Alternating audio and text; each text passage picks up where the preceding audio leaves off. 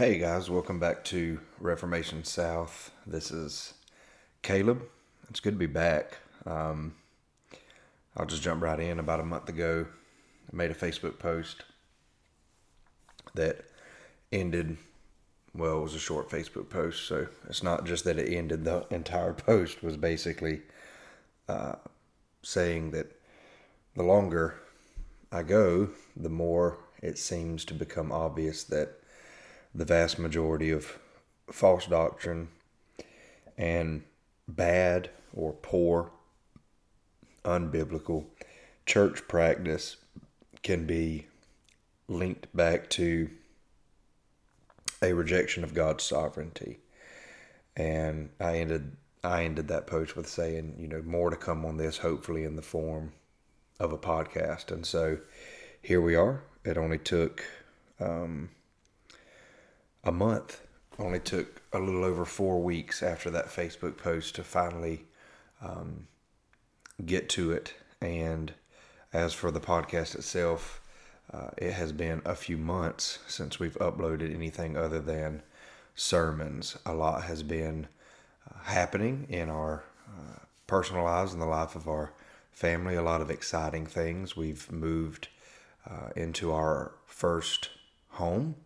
Uh, of course, we uh, it's not as though we were homeless previously, uh, but we lived in a parsonage and then had some other arrangements. So this is our first uh, first time being homeowners, and we are now in Glennville, Georgia, which is where I grew up. And I am pastoring Mendes Baptist Church, which is also here uh, in Glennville. So a lot of exciting things um, going on there, and I do want to talk more about that uh, in the future. But for this installment of Reformation South, I want to um, at least uh, make a, a, decent attempt uh, to stay somewhat connected to this topic of uh, false doctrine and poor church practice being connected to God's a rejection of excuse me a rejection of God's sovereignty. Um, if if it seems as though I'm speaking a little bit differently uh, than I normally do, uh, which it may or may not. I don't know how this is going to turn out on the actual recording, uh, but it is mm, about 10:30 at night. The family is asleep. I'm here in my office, and so I'm trying not to get too um, loud or rambunctious as I speak, but this is something that definitely wanted to go ahead and, and get out there. And we have to start somewhere. And that is going to be the title of this installment of Reformation South. We have to start somewhere. So there is so much that could be said when it comes to um, the modern American church specifically and the rejection of uh, the inerrancy of Scripture, the supremacy of Scripture, the sufficiency of Scripture. Um, there's much that could be said about uh, individual doctrines that have been rejected or pushed aside or um, just flat out marked as heresy. And so we're talking about sound doctrine, true doctrine that is marked as unbiblical doctrine. So a complete reversal and perversion of truth uh, in the world today and in what calls itself the church in America. But if we were to go back to the roots and the, the purpose of why Reformation South is here, uh, of course, it has a lot to do with um, personal upbringing. Uh, I grew up here in the Bible Belt in Glennville, Georgia. Spent some time in Florida as well. Um, so uh, the the goal, the aim behind this podcast is really to hit head on things, issues, concerns um, that are going on here in this area and to expose and to bring to light uh, bad, poor, unbiblical uh, church practice uh, and many things that are accepted as orthodoxy or accepted as Christian doctrine and practice that simply are are not so. And with that being said, that brings us back to this Facebook post that I made that specifically said, you know, a, a lot of things that are wrong in the church today can be directly connected to a rejection of God's sovereignty. So, what does it mean to be sovereign? To have full reign, full control, full freedom to exercise your power and your will uh, to accomplish that which you have set out to accomplish. So when we say when we say that God is sovereign, we are saying that he is free to exercise his authority and his power over all of creation because he is the creator of all things. Therefore, his sovereignty extends over every facet of creation.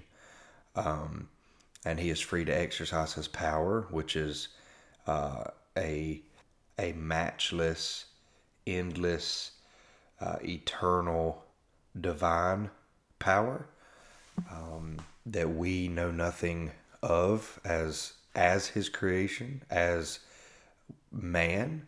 Um, he is free to use that power and that authority uh, to accomplish his his will. And we as believers know that that which God has set out to accomplish will be accomplished, and that which He has ordained is good and it is perfect and it is pleasing. Um, it ought to be pleasing to us, but of course it is uh, pleasing to God because He does, uh, He works all things according to the counsel of His will, and He does things according to the good pleasure of His will. And um, so, that's what that's in a nutshell that is a very simplistic idea of of God's sovereignty. And so you may be asking yourself well how how is Caleb thinking that we as believers today that we reject this idea of God's sovereignty? It doesn't uh, I don't feel like we reject God's sovereignty. I feel like everybody that calls themselves a Christian would probably at least give lip service to the fact that oh yeah God's sovereign. He can he can do whatever he wants. He can do as he pleases. Um, I don't think that anybody would have an issue with this word sovereignty. And so I want to bring up just a couple of things uh, specifically, but they're really all going to be um, all of these false doctrines, all of the all of the unbiblical church practices really can be directly associated to a rejection of God's sovereignty as it pertains to salvation. Uh, so, God's sovereignty in relation to the salvation of sinners. Um, and that shows itself most prevalently in many of our church practices that are connected to um, what we would call leading people to the Lord. Uh, how, how, we would refer to um, leading someone to salvation and I'm going to do my best to show that in a lot of ways, um, all of these methodologies and all of these approaches that are so very popular, not only are they unbiblical, but they actually expose um, that we don't like the idea of God's sovereignty and we don't appreciate it and we don't embrace it. Therefore, we certainly don't honor God for his sovereignty. Uh, we do not give him the glory which he alone is worthy of in the salvation of man. So, um, one other thing if God is sovereign, then he has the authority as well to to implement and to structure his creation in the way that he sees fit. Uh, if he is sovereign, then he has all of the authority, and we ought to acknowledge that he alone has that authority to define things, to structure things, to give guidelines, to give qualifications, prerequisites, uh, whatever words you want to uh, throw out there for all of His creation, but especially for His people, for the way that His people worship, um, for the roles uh, that we have within the church, uh, how we are supposed to go about um, our church practice, our uh, our liturgy, our our orthopraxy. Um, if you like bigger words, you know, um, we're not gonna we're not gonna dive deep into you know big theological terms, and and in this installment, this episode, uh, I'm not even really going to try to do deep deep dives into all the scripture that is referenced. Um, there will be an episode on that. Again, we're not. This is not going to be a one and done. Um, this is you know we've got to start somewhere. So really, this is going to be a lot of um, just scratching the surface on a few different things, uh, but we are going to go a little bit deeper into this specific topic of man. Well, not just man. Um, modern day Christians that rebel against this idea of God's sovereignty in salvation. So, what does that look like? Um, we have a lot of practices within the church today, uh, such as uh, the sinner's prayer, ask Jesus into your heart, make Jesus Lord of your life, uh, give your life to Jesus, um, so on and so forth. You know, raise your hand if you want to be saved, walk down to the front of the church if you want to be saved, repeat this prayer after me, whatever, you know. Um, and then we'll say things like, well, if you prayed that and you really meant it, or um, if you were sincere, uh, or if you really, really, really meant business with the Lord tonight, then you're saved. And we tell people stuff like this, and uh, now to to take it a step back from that, um, because if you grew up in church and you heard me just mention all of that, you're probably thinking, oh, he's you know altar calls. He's he's referencing altar calls. Uh, so even before we get to altar calls, the way that we structure the way that we structure the entire church service. Uh, we live in a world today where, by and large, um, the vast majority of church services are geared towards the non believer. Scripture teaches that the saints are to come together for the edification of the saints, for the equipping of the saints for the work of the ministry. That when the believers come together, it's for the believers. It's um, it's a time of fellowship and worship. Now it is chiefly about God. We are to exalt God and, and in our worship and to lift His name on high and to praise Him and to acknowledge that He alone is God and to give Him the glory and honor. But it is a time of worship, and uh, we are to pray together and sing together, and we're to study the Word together. And it, it it's for believers, Ephesians four. And then I, in first in First Corinthians, I believe thirteen, you know, Paul even uses a phrase. He says, if if if someone outside um, or outside of the faith, a non believer, paraphrasing, a non believer, if they were to wander into the assembly. Um, and that that paints a pretty clear picture of, you know, outsiders may sometimes wander in to a church service or to a gathering of believers, but that's not the norm. That's not the aim. The aim and the goal is for believers to come together for the edification and the equipping of the saints. Um, but we live in a day and age where, by and large, the church service is geared towards the non-believer. That we want we want the church service to be attractive um, and to be appealing to someone who does not have a heart that loves God, uh, to someone who doesn't have a mind that desires the things of God. And so, you know, just with that one simple thought, you say, well, if we if we want to be attractive to those people that do not love God and do not desire God, then we probably don't want to put God, who He truly is, and put His Word up at the forefront. We're probably, at the very least, we're going to have to uh, tweak it a little bit. And yeah, we'll mention God, we'll reference Jesus, but we'll only mention the good stuff, you know, like God is love, and he is capable of healing your relationships. He is capable of blessing you. He is capable of, you know, restoring whatever um, hardships, uh, redeeming whatever hardships and troubles that you've had in your life. We'll really promote that aspect of God, but we'll leave the stuff like, hey, you're a sinner, you need to repent, and you must be born again. All of that stuff, that's just really going to make people feel uncomfortable. So we're going to leave that stuff in the background. And that's what we have in, in many churches today. And that leads to pastors that will preach salvation sermons week in and week out. You can go to one you can go to the same church for 5, 10, 15 years. And the vast majority of sermons that are preached from those pulpits are salvation sermons. They're they're going to end with an altar call that includes, you know, if you, if you're not saved, today's the day. Um, you've heard the gospel, which is good. You, yeah, all roads lead to the cross. Um, and every sermon should be able to make a direct connection to the gospel and, and, and, and the preaching of the cross and, and Christ crucified, um, but not in the sense that the people who are coming to church week in and week out are really just hearing a gospel, a simple gospel presentation with every single sermon uh, that they get.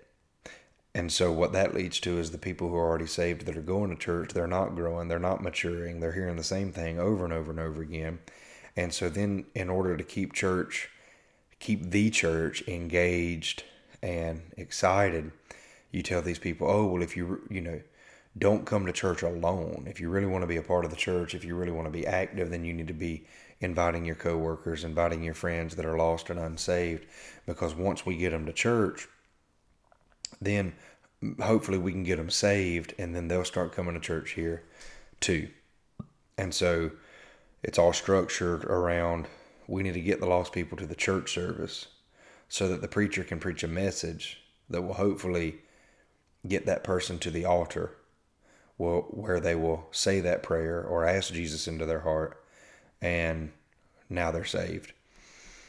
And so all of that to say that that entire system, that entire structure that we use is unbiblical and it shows that we reject the sovereignty of God in salvation insofar as it reveals that we have taken salvation into our own hands. Now, again, with that being said, I don't think anybody would be brazen enough to say, yeah, that's what we're doing. We are trying to save the people. We are we're trying to work a system that produces results and gets people to say that they've been saved. However, we must be mature enough and we must be sober minded enough to take a step back and to analyze these practices. First and foremost, I think this might be the third time I've said this just just in this recording so far. It's unbiblical. You do not see the sinner's prayer anywhere in Scripture. You do not see um, asking Jesus into your heart anywhere in Scripture. You don't see um, giving your life to Jesus anywhere in Scripture. Um, you don't see where we make Jesus Lord of our lives anywhere in Scripture. Um, you don't see um, you don't you don't even see uh, Jesus and the apostles and um, the accounts that we have of, of what we would relate to as, as church services where um, the one who has preached a sermon is just begging people, come forward, be saved today, come forward, come forward, come forward, uh, come forward. We're going to play one more verse of Just As I Am. Come forward, come forward. You don't see it, it's not there.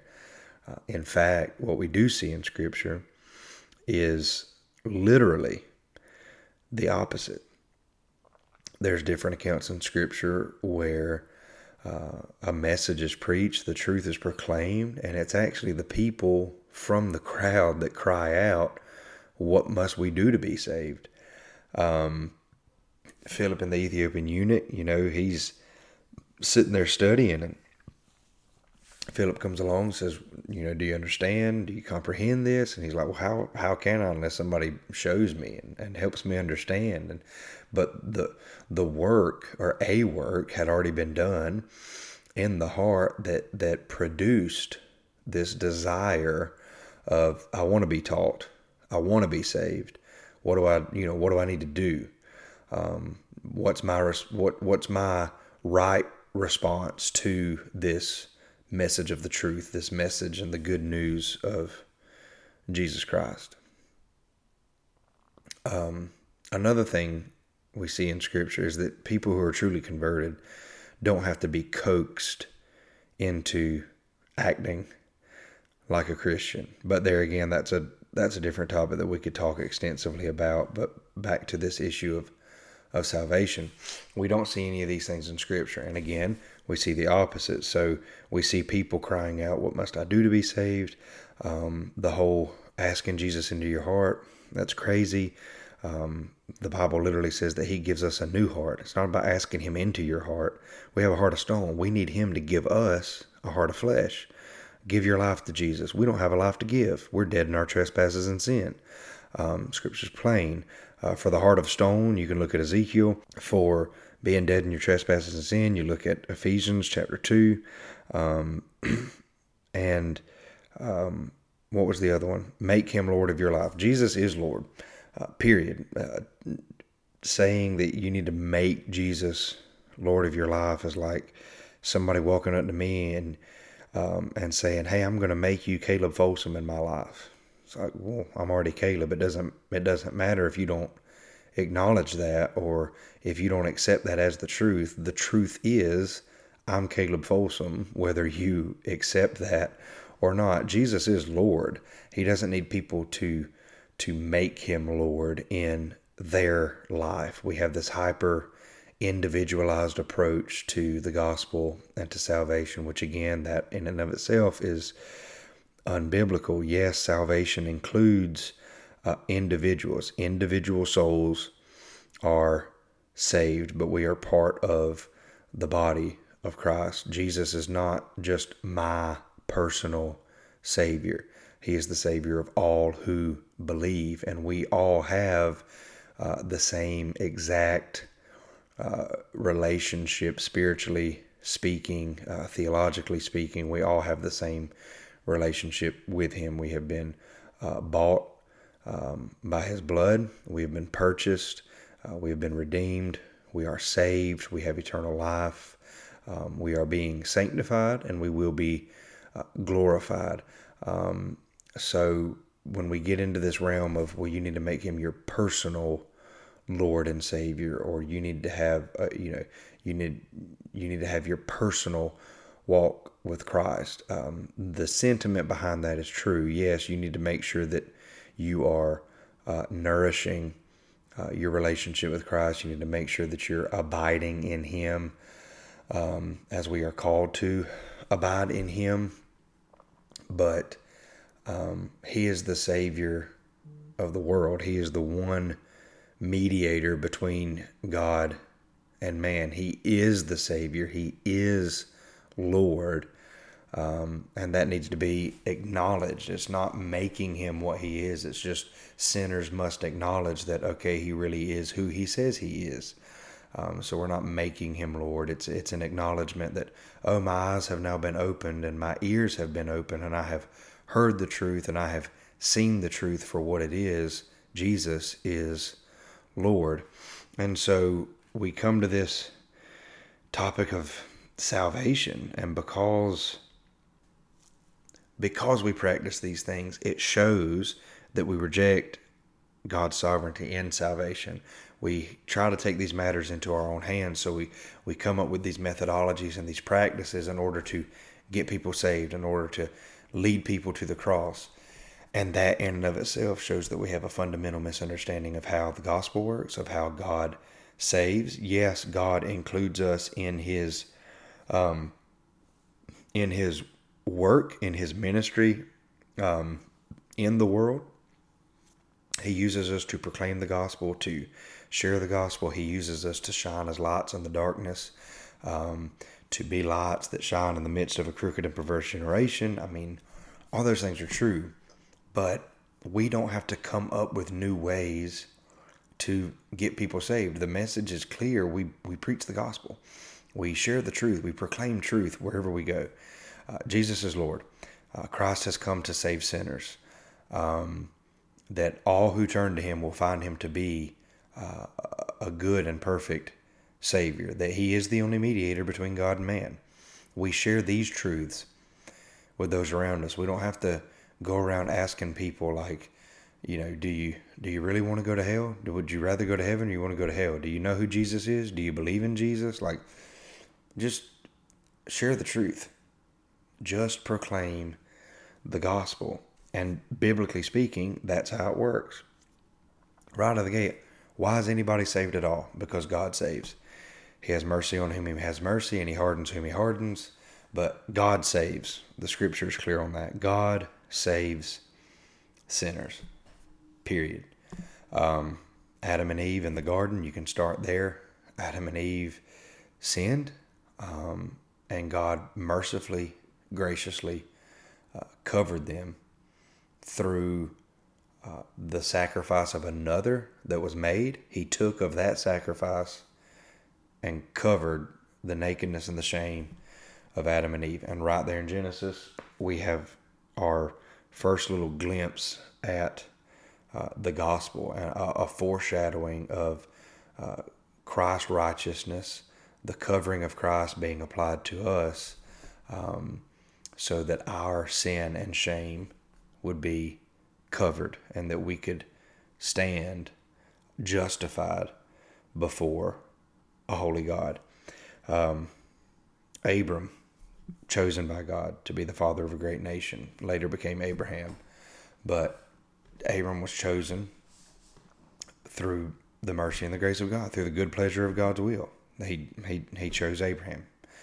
Um, Isaac, all who followed, Jacob, you know, you you could expand that and just just to briefly, you know, the whole the whole Old Testament, all of the kings, um, the prophets, um, the judges to go to go back even before the the kings and the prophets, the judges, um, all of those people um, chosen to lead. Now, those are just people chosen to lead, and the prophets chosen to speak His word. But you take the entire nation of Israel. Israel did not even exist. Um, Romans chapter four, Paul says that Abraham's faith didn't waver because he understood that um, he had faith in the one who calls into existence things that don't exist. That's God. God is able to call into existence things that don't exist. Israel did not exist. God's this concept of God's people, an entire nation, an entire people group that the holy God of all creation had claimed for his own, chosen as his own, elected as his own. That entire concept is didn't exist up until we come to Abraham. Now we know, eternally speaking, it existed before the foundation of the world, but it doesn't come into our knowledge and it doesn't come into or it doesn't come up in scripture until we get to Abraham and God gives this promise hey there's there's going to be a great nation you're going to be my people um, Moses Moses was chosen to lead the people uh, out of Egypt, but it was God's good pleasure that said, I'm going to redeem my people out of Egypt and take them to the promised land. So God saves. And we come to the New Testament, and Christ comes, uh, lays down his life upon the cross, buried, risen the third day. And um, he tells his disciples, Go out into all the world, make disciples of all nations, teaching, teaching whatsoever things I have commanded you. And then we have the launch of the church, and it's plain, it's plainly taught in Scripture, plainly supported in Scripture, that the aim of the apostles, the aim of the early church was simply to proclaim the word, to proclaim the cross, to proclaim all things whatsoever um, Jesus commanded. And so we have this for us in Scripture that as the truth goes out, as the word goes out, uh, the gospel is the power of God unto salvation. Uh, it's the gospel itself that will uh, bring people to new life. Faith comes from hearing, and hearing from the Word of God. Uh, in second or uh, yeah, Second Timothy three, um, 15 and sixteen, you have that Paul tells Timothy, "You've been acquainted with the sacred writings from an early age, which are able to make you wise unto salvation." So the it's the Word, the Scriptures are able to make one wise unto salvation, and so the Word goes out, God saves. Um, John 6, Jesus says, All that the Father gives me will come to me. John 10, uh, Jesus says, I'm the good shepherd. I have sheep that I must bring in, or I've got sheep that aren't of this fold. I must bring them in also. Um, they will hear my voice. They will follow me.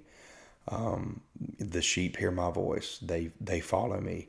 Um, it's not as if he's trying just to get as many as he can. Jesus is is teaching that my sheep will, in due time, in the right time, they will hear my voice and they will acknowledge that's my shepherd and they will follow me. It's a it's a concrete, it's a done deal.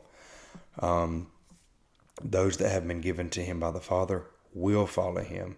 Um, they will come to him and they will be raised up on the last day. God saves. How does he do that?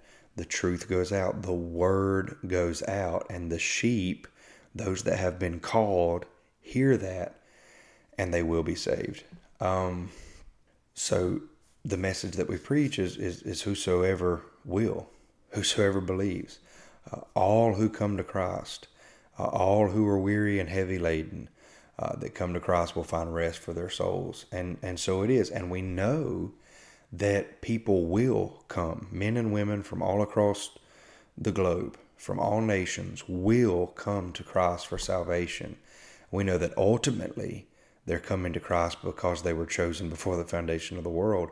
But in time, within time, within our existence, and, and from what our finite minds can understand uh, on this earth, we know that people will come, they will repent of their sins, and they will place their faith in Christ because of something that took place in eternity past. But these people will freely choose to come to Christ, repent of their sins, and place their faith in Him. That is how God saves through the preaching and teaching of the Word. So when we resort to these man made methodologies and we say things like, ask Him into your heart, give your life to Him, you know, raise your hand. That's one of the words, you know, just raise your, hey, just raise your hand if you want to be saved. If you raise your hand tonight, you're saved. It's, it's tragic that we have allowed this to go on within our churches and that we still allow it and we, we say that it's passable um, and that there's nothing wrong with it. It it's just it's not the gospel. It's not the truth and that is not how God saves people. God is not up in heaven counting the hands that were raised. Um, God is in heaven uh, drawing drawing his people to the Son uh, and they will be saved if we will just be faithful to preach the truth and teach the truth. We may not see the results in the time that we, in the timeline that we want to see the results. We may not see them as quickly as we want. But there again, we must realize that the results aren't in our hands. The results can't be manufactured. The results can't be pushed by worldly wisdom and by worldly standards and worldly strategies and methodologies because that produces false converts and then those false converts are in the church and they start to lead the church and they pro- and they promote more idolatry. They promote more man-made strategies and man-made doctrines. And then it just pro- progressively gets worse. And even with that being said we live in a day and age where it's just unfathomable to, to think that somebody who's been coming to church for 20 30 40 years isn't really a Christian um, when Scripture clearly gives us guidelines on what you know what a true believer looks like, how they will strive to live, how they must strive to live, and if they don't turn aside from iniquity, if they don't uh, let you know let let those who uh, name the name of the Lord, claim the name of the Lord, um, depart from iniquity, and if that's not happening,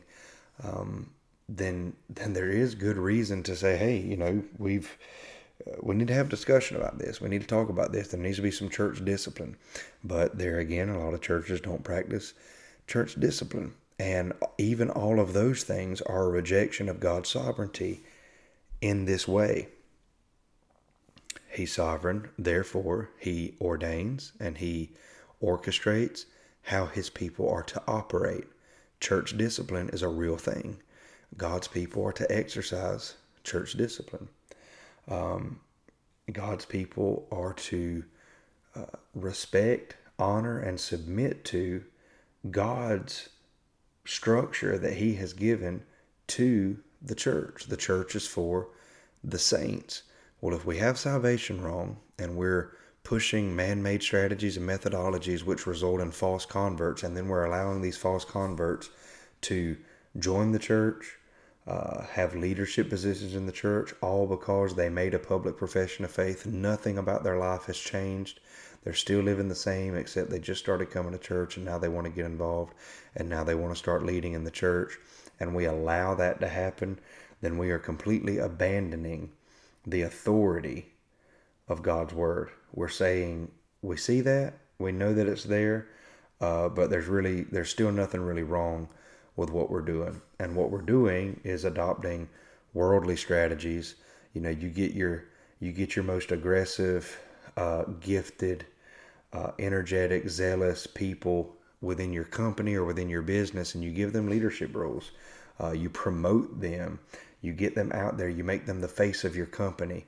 And churches are doing the same thing. We, we, we take these people who come to the church and they get involved in religion and they're smart uh, they they learn quickly, and they do begin to learn basic facts about the Bible, and they begin to learn basic facts about or basic strategies about inviting people to church and how to actually get them there. Uh, and so they become very zealous because they're religious. They want to um, they want to be a very very good religious person. In their mind, they want to be a really really good Christian, and they're just going with what they know, and they're being told that they are being a good Christian but really, what they're doing is they're just trying to follow all the rules uh, of religion that they have acknowledged and learned and accepted. And so we put these people in leadership positions and, and they serve and, and they do a good job.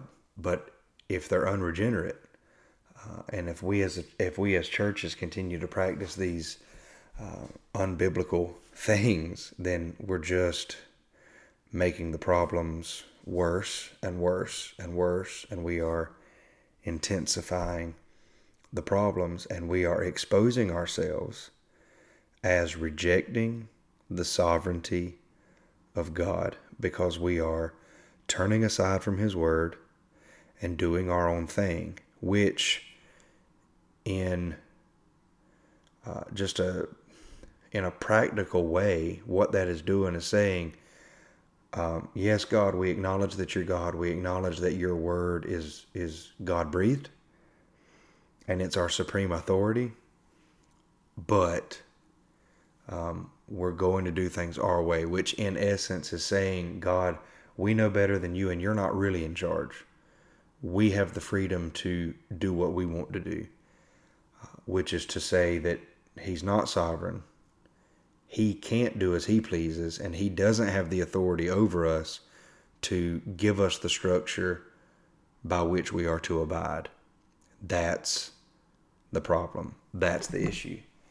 And so I know there's a lot there, and I know I'm barely scratching the surface on these things, but all of these things pertaining to salvation, even the gospel that we preach, because we don't have salvation right, guys, we're we're preaching and we're teaching and we're promoting a false gospel. The gospel is not ask Jesus into your heart and you'll be saved. That's a false gospel. The gospel is not repeat this prayer after me and you'll be saved because you don't want to go to hell. That's a false gospel. The gospel is not give your life to Jesus and and from this day forward you start living your life for Jesus. That's literally at, at its at its core, that is works based salvation. You're you are going to give your life to Jesus, and from this day forward, you're going to start living for Him. You're going to start doing the things that you need to do to to to live a life for His, you know, for His kingdom. And then because we haven't actually preached the true gospel, that really just becomes works based salvation. It's a false gospel. And then we bring that into the church. And we have preachers who are not preaching the word. They're just, I guess, to be gracious. You know, they, they could be preaching the word to the extent that they're preaching a salvation sermon every Sunday. Uh, but a lot of these pastors aren't really preaching the word. They're just trying to preach something that they that they and the crowd will deem as relevant and they're trying to build a rapport and a connection with the crowd so that the crowd will produce the desired response that that pastor and that church wants. Um, it's all schemes and strategies, and it's it's wickedness at the end of the day. Um, so we bring that into the church. The preachers strategize and they preach something. In many cases, it's not the word. Uh, there's false converts, and then it spreads, and then it grows from there, and we and we replicate that. Uh, we we start to tell our people, invite people to church, get somebody to come to church with her with you, rather than exhorting them to share the gospel and to be equipped for the work of the ministry. Um, briefly, let me mention we reject God's sovereignty by what our pastors preach, as I just mentioned. Uh, now, again, to be gracious, uh, if a pastor is preaching a salvation sermon every Sunday, then uh, as long as, as so long as it is the actual gospel, then yes, you could say, well, he's being biblical. But again, for the most part, we have a lot of pastors out there that are trying to be relevant, um, trying to be, their whole aim is just to be practical and to give uh, advice, like to to coach people through whatever they're struggling with in life, or to coach people through their relationships, or to coach people through financial burdens or financial struggles. And pastors aren't called to be life coaches. Uh, pastors are called to preach the word. Uh, the issue becomes since we have churches that are structured towards the non believers, when these preachers, even if they were to briefly uh, explore what it's like to preach the word, immediately they're going to see a drop in attendance. Uh, the visitors aren't really going to enjoy the services because these visitors do not have a heart that desires the things of God. Now, um, you can see how it would be very, very difficult to have what we refer to as a seeker sensitive church while also preaching and teaching the word because the word is naturally offensive to the lost people of the world, which again, you may some people may ask the question, well then what is what is church for? If we can't bring our lost friends and family members to the church service, what is church for? Ephesians chapter 4. Church is for the saints. Um, the the saints gather to be edified and equipped for the work of the ministry so that we can go out to our lost friends and family members and we share the gospel with them. We share the hope of Jesus Christ with them. We preach Christ and Him crucified to the lost and dying sinners of the world. And as they are saved, then they will be brought into the church. Can they visit the church? Of course.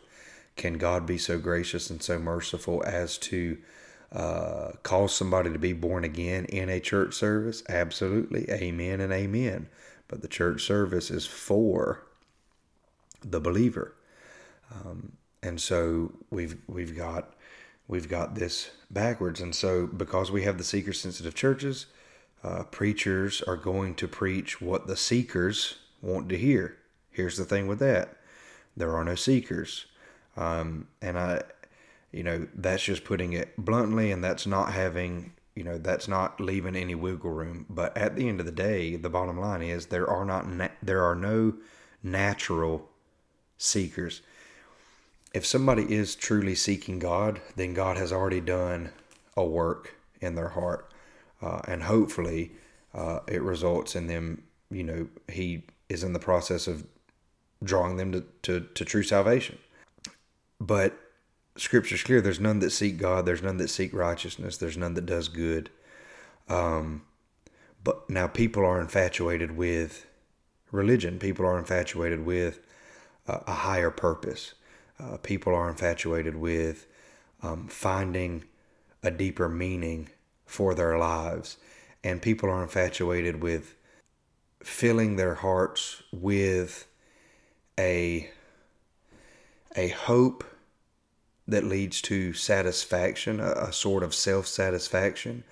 But they like to feel that desire for hope and self satisfaction with um, religion. And, and people go into all different types of religions of the world, and sometimes these people fall into Christianity. And, and for a season, they may use um, Christianity um, as their uh, as their medicine of choice, so to speak, or as their habit of choice, to kind of give them that you know that self satisfaction of I'm um, I'm I'm here. I have a, a, a greater purpose in my life now, or I have a higher calling in my life. Which, you, as as I'm talking, you're probably thinking, well, Caleb, there's some there is some truth in that, and there is. We we do all have a a, a transcendent purpose in life. We're made in the image of God. We are made for Him.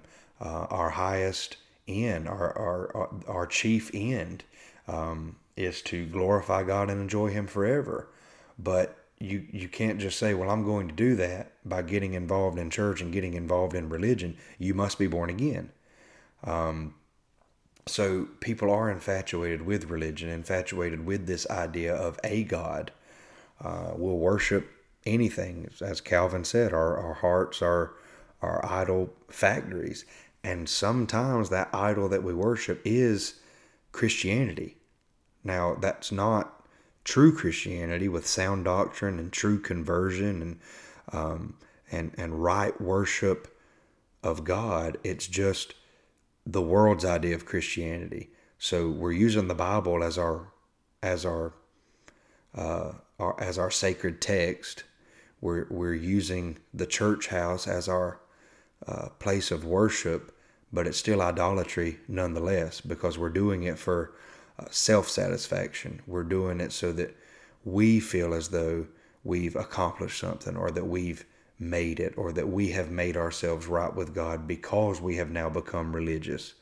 Um, so there's many people who are interested and infatuated with things like that. But if somebody is truly seeking God, then He has already done a work in their heart. But naturally speaking, in our natural state, there are no seekers.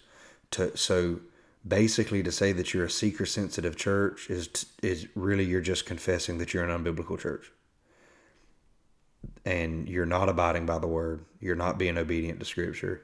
Uh, you do not acknowledge God's sovereignty and authority over all things because you are literally doing it your own way. So, yeah, we we we've got to start somewhere. And I do always try, not saying that I always succeed, but I do always try to be as gracious as possible and to leave as much room for debate, debate in a good way, not debate in a pointless, angry, bitter way, but to leave enough room for uh, brotherly debate and back and forth to really discuss these things. But for sake of what we're trying to do here tonight and to really get this conversation started, I, I feel like it's best to just speak plainly as I have attempted to do tonight at the end of the day. Um, these are unbiblical things. They are rejections of God's sovereignty. Churches who are involved in these things, especially again, if we're eh, church and seeker sensitive isn't even a a term that's actively used nowadays as certainly not as much as it was a few years back but that that heartbeat and that drive is still very prevalent within many modern churches. We need to get the lost people in, and once we get them in, maybe we can get them to stay. And you know, again, at the at the end of the day, a church that has the non-believers as its main goal and its main target um, is a is a church that's really as far as the services go. I'm not talking about evangelism, but a church that has non-believers as its main target in who the service is for and who the church service is structured around if it's the non-believer then again that that church is really just admitting we're not biblical we're not interested in doing things the way that God has prescribed in his word. We reject his sovereign authority over us and over all of creation. Um, churches pastors who promote things like the sinner's prayer and just asking jesus into your heart and um, raising your hand if you want to be saved, and then they follow that up with because you did that tonight, now you're saved. They are confessing. They they may not realize it, but what they're doing is confessing that we're not interested in doing things biblically. We reject God's sovereign authority in all things, and we do not believe that God is sovereign over salvation. So, therefore, we have to do things our own way. We have to come up with our own methods and ways of saving people. Um, and you can take a lot of a lot of the false doctrines just to give a, a, a brief list here. Um, I wrote down a few a few things. You know, the idea that ultimately, ultimately, it's man's free will that decides things, and that's not just in salvation. There's people who believe that uh, man's free will is the driving force behind what happens on a global scale. Um, it's just it's, it's unbiblical. Um, God does as He pleases with the inhabitants of the earth and in heaven. God works all things according to the counsel of His own will. With whom does He take counsel?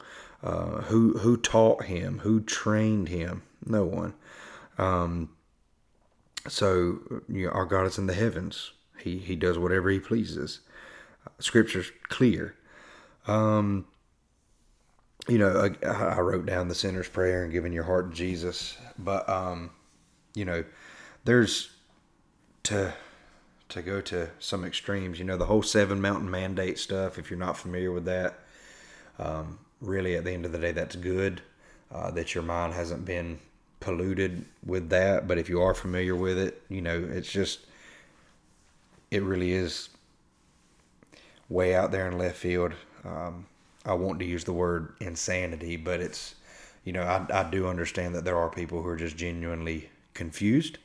Um, and they, they just may have gotten bogged down in that. But the whole seven mountain mandate and the courtrooms of heaven, you know, we can, we can, uh, we can cause movements to happen and we can cause things to happen in the courtrooms of heaven when we, when we pray. I mean, there's just, there's no, there's no biblical grounds for for that.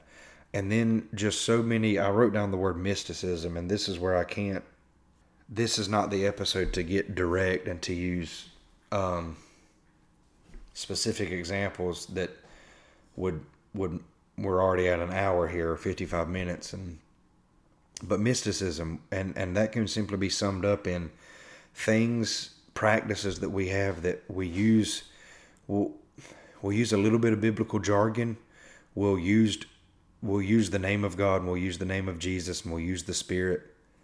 Um, but then in in in practice, really all we're doing is like talking to the wind. You know, uh, it's just it's just a bunch of religious rhetoric that is not grounded and rooted um, in the Word. Um, you know, things like, well, I I, I heard God speaking to me today while I was watching the sunset. And, uh, you know, He just gave me this message of, of peace. And, uh, you know, I, I just knew it was God because of that feeling that I had. I, I felt this warm, um, just just heavenly feeling. I felt this presence around me. Um, and it was as I was watching the sunset, I just know God was was speaking to me And if I were to say that to somebody today within the church, many people, they wouldn't bat an eye. They would just say, "Oh, Caleb, that's awesome. I'm glad God spoke to you through the sunset today." But the thing is, I didn't, I, I didn't say anything just then, guys.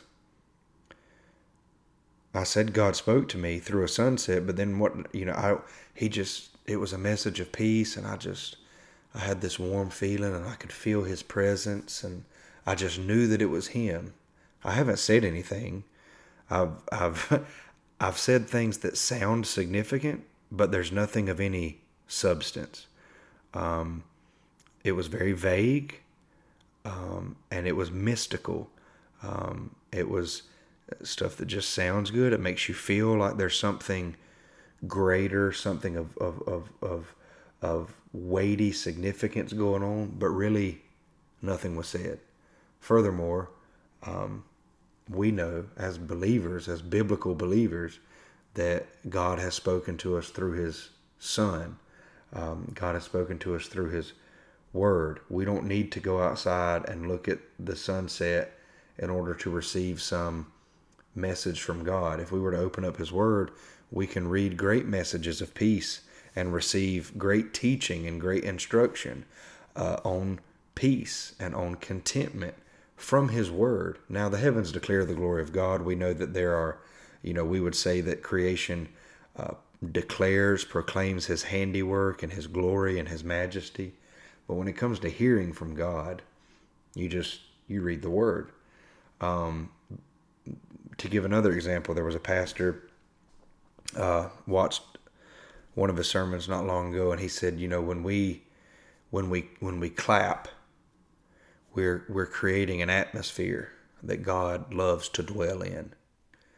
Um, there is no substance whatsoever to that statement. When we clap, we're creating an atmosphere that God loves to dwell in. Um, that's just so far removed from any sound biblical doctrine and biblical teaching that it ought to be laughable but it's tragic because stuff like that gets said and you'll hear amen and oh or wow like it was profound. It's not profound it's mysticism. It's just it's empty. Um, it's it's stuff that we've made up in our own minds and we've connected it with god. Therefore we've uh, we've we've made a god of our own making. It's an idol. Uh, so mysticism is something that is just incredibly um, incredibly incredibly prevalent and present in the church today. And all of this stands to prove that we do not accept the sovereignty of God. We don't accept that He is sovereign over salvation, and I'm, that again, that was the most specific point of this entire uh, installment. But we don't accept His sovereignty in salvation, but we don't we don't accept His sovereignty uh, even over His own over His own church. We refuse to submit to the authority of His Word. Uh, we demand to do things our own way. And when we are called out for doing things our own way, we uh, we we kick back against that and we double down on it and we defend it uh, and we become we show ourselves to be a very stiff-necked people. We we like our way of doing things. We think our way of doing things is is the best way of doing things. And we refuse to repent um, which there again just doubles down on the fact that we we do not accept that he is sovereign and that he has set the standard that He has set things in uh, in place and that He has set in order the way that we are to worship, the way that His church is to be structured, uh, the way that His church is to operate, and we do not trust His uh, method of salvation, His His um, His work of salvation. We don't. It's as if we don't trust that He will remember to draw all of His people to the Son and that he he might not Jesus might not might not remember all of the sheep that he needs to bring in. Therefore, you know, we need to make it easier for people to come to Christ, or we need to make it uh, more fun for people to come to Christ. And it, it's foolishness, um, it's folly, it's sin. Um, and a lot of the doctrines, false doctrines, a lot of the bad church practices that we have that are prevalent today really can be connected to the fact that we rebel against God's sovereignty. Now, with that being said, and to kind of set the stage for later on, I will acknowledge that clearly, in many cases, there's probably just a, a lack of understanding or a misunderstanding of God's sovereignty because the Word of God hasn't been being preached from our pulpits. Also, um, many people will just replicate and repeat what they were taught growing up, how they grew up in church, and they just continue to go through the motions. Um, and that as well should be grouped into lack of understanding or just or just um, a misunderstanding. And then the last thing would be that we certainly need to leave room for the fact that there are there are true believers, true Christians that simply get caught up in false doctrine or they they get confused and they get led astray for a season and they may be caught up in these things right now, but God is going to be faithful to them and he is going to continue to be gracious to them and he will lead them out of these things.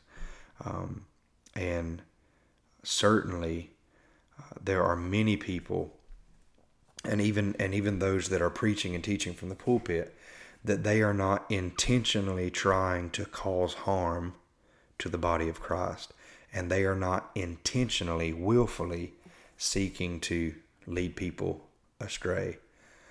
But the only thing that's going to open up their eyes and cause them to see that they are causing harm to the body of Christ and that they are leading people astray is if we do begin to preach and teach the truth and to do so consistently, lovingly, graciously, uh, with compassion, but also with zeal and a commitment to the truth, with a boldness for the truth.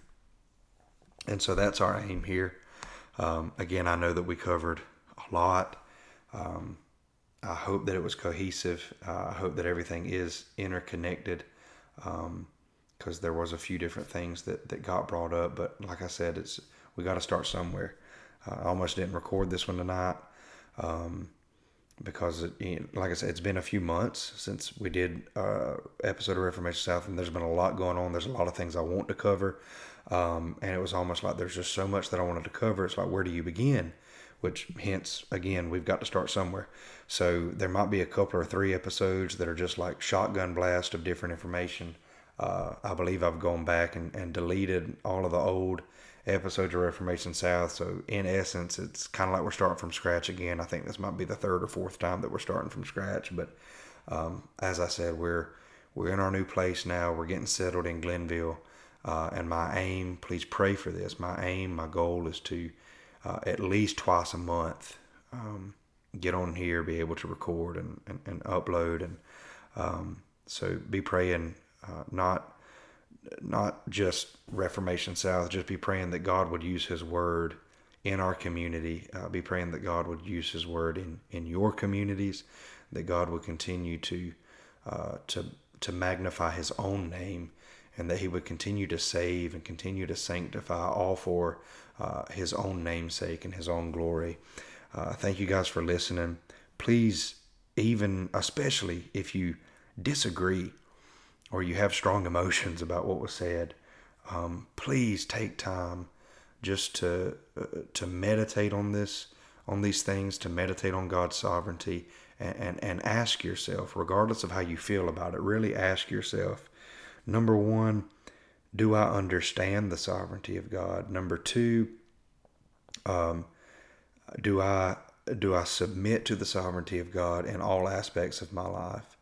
And then number three, as a church, whatever church you're involved in, if you're a leader in the church, say, does, does our church, are we living, are we operating, are we serving under, in submission to the sovereignty of God, His sovereignty in all things, His sovereignty in salvation, His sovereignty in the way that the church is structured and how we are to operate? Are we submitted to uh, the sovereignty of God? Please carefully consider these things. Thank you guys so much for listening.